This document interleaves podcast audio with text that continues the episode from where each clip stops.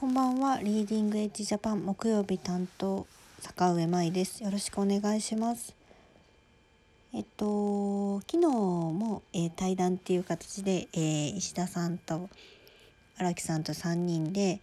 えっとどんなものが求められているかっていう話をしたんですけれども、えー、ちょっとその後改めてあの視察に行った時の自分のメモを見直したりして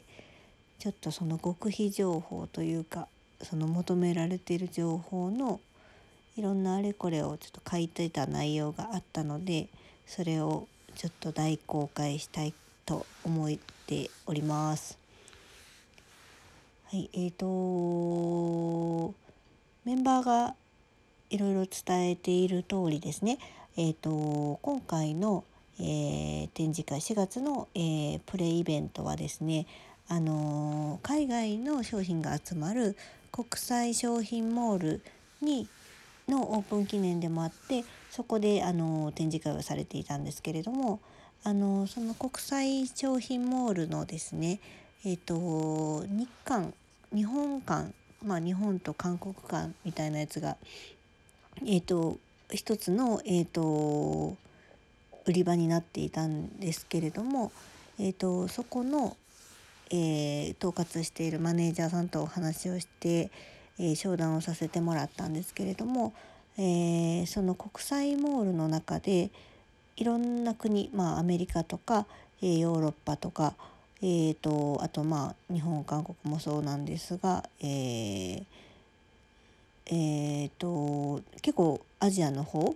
何、えー、て言うんですかカンボジアとかいろんな国の、えーと商品が展示されている展示というか販売されているところがお店がいろいろ連なっている中で一番売り上げがいいのがその日本の商品なんですってすでに。で日本の商品が売れているっていうんですけれどもそれは、えーと、日本から入っているわけではなくて、えーと、中国の、えー、国内のどこか卸みたいなところから買っていたりとかあのまあその韓国だったりとか日本じゃないルートから入ってきている日本の商品なのに、えー、とっても売れているっていうことだったんですよね。まあ、でも物は一応日本で売ってるようなあの生活消費財みたいなものから、まあ、一部食品のようなものまで、えーとまあ、少し揃っているかなお酒もあるかなみたいな感じだったんですよね。でその中で、えーと、一番売れているものランキングっていうのを教えてもらったんですけれども、えーと、1位が食品で2位が洗剤で3位が、えーと、お酒4位が赤ちゃんグッズということだったんですね。でなんか食品っていうのはまあピンとくるんですけれども洗剤っていうのがちょっとあんまりピンとこなかったんですけれどもなんか洗剤が売れるらしいんですよ。であのーそういえばその展示会に来ていたあのアメリカとかそういう欧米系のブースとかでもなんかめちゃくちゃでかい洗剤をなんか売りに来てる人とかも結構たくさんブースを見たらあってなんか洗うらしいんですよいろんな なんか洗うのが割と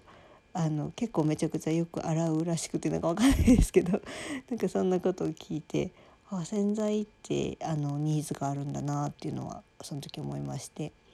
で日本の洗剤って割と小さい小ぶりなサイズなんであのそんなに洗うんだったら大丈夫かなと思ったりもするんですけどまあ意外とその意外とって言ったら失礼ですよね。あのあのなんて言うんですか？あの安全安心安全みたいなところとか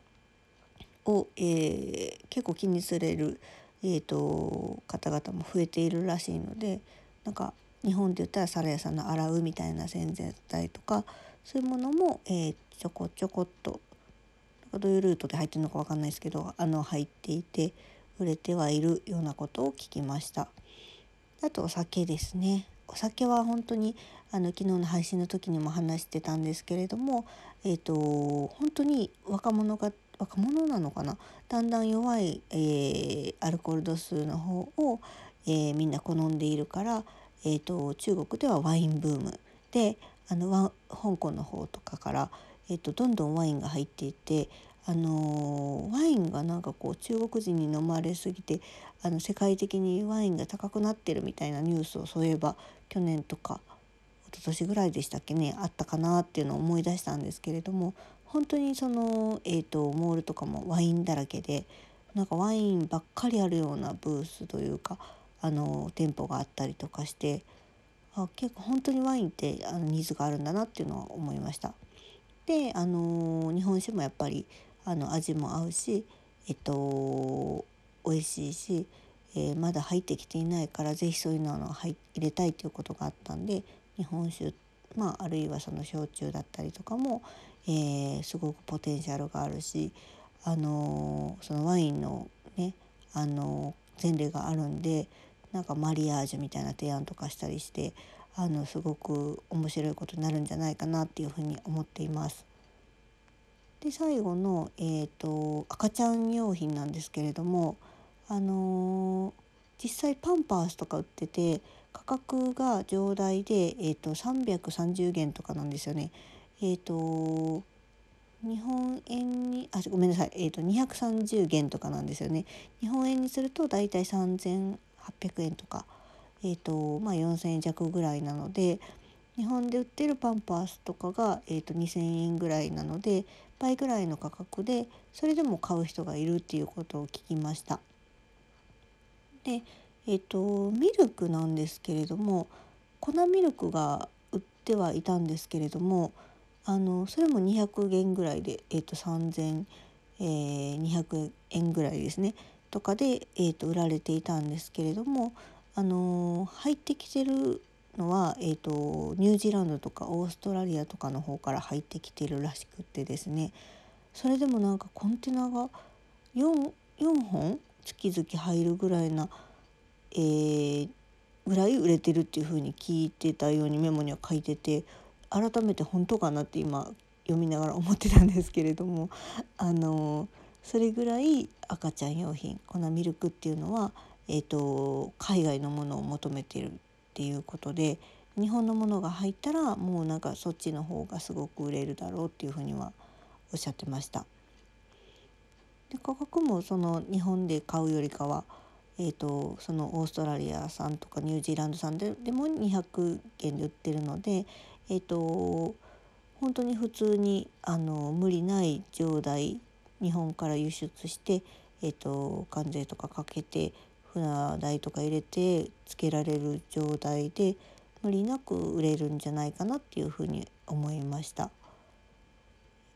そうですねなのであのー、その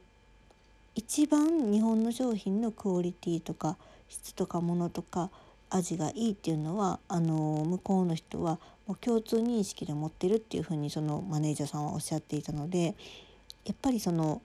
えーと、同じ商品が並んだ時に日本のものを手に取る少しぐらい高く立ってそっちを取るっていうのはあの実際にあのあるんだろうなっていうふうには思っております。そんなこととかですねあとなんかフライパンが売ってたりとかなんかフライパンが500元とかで売ってたりして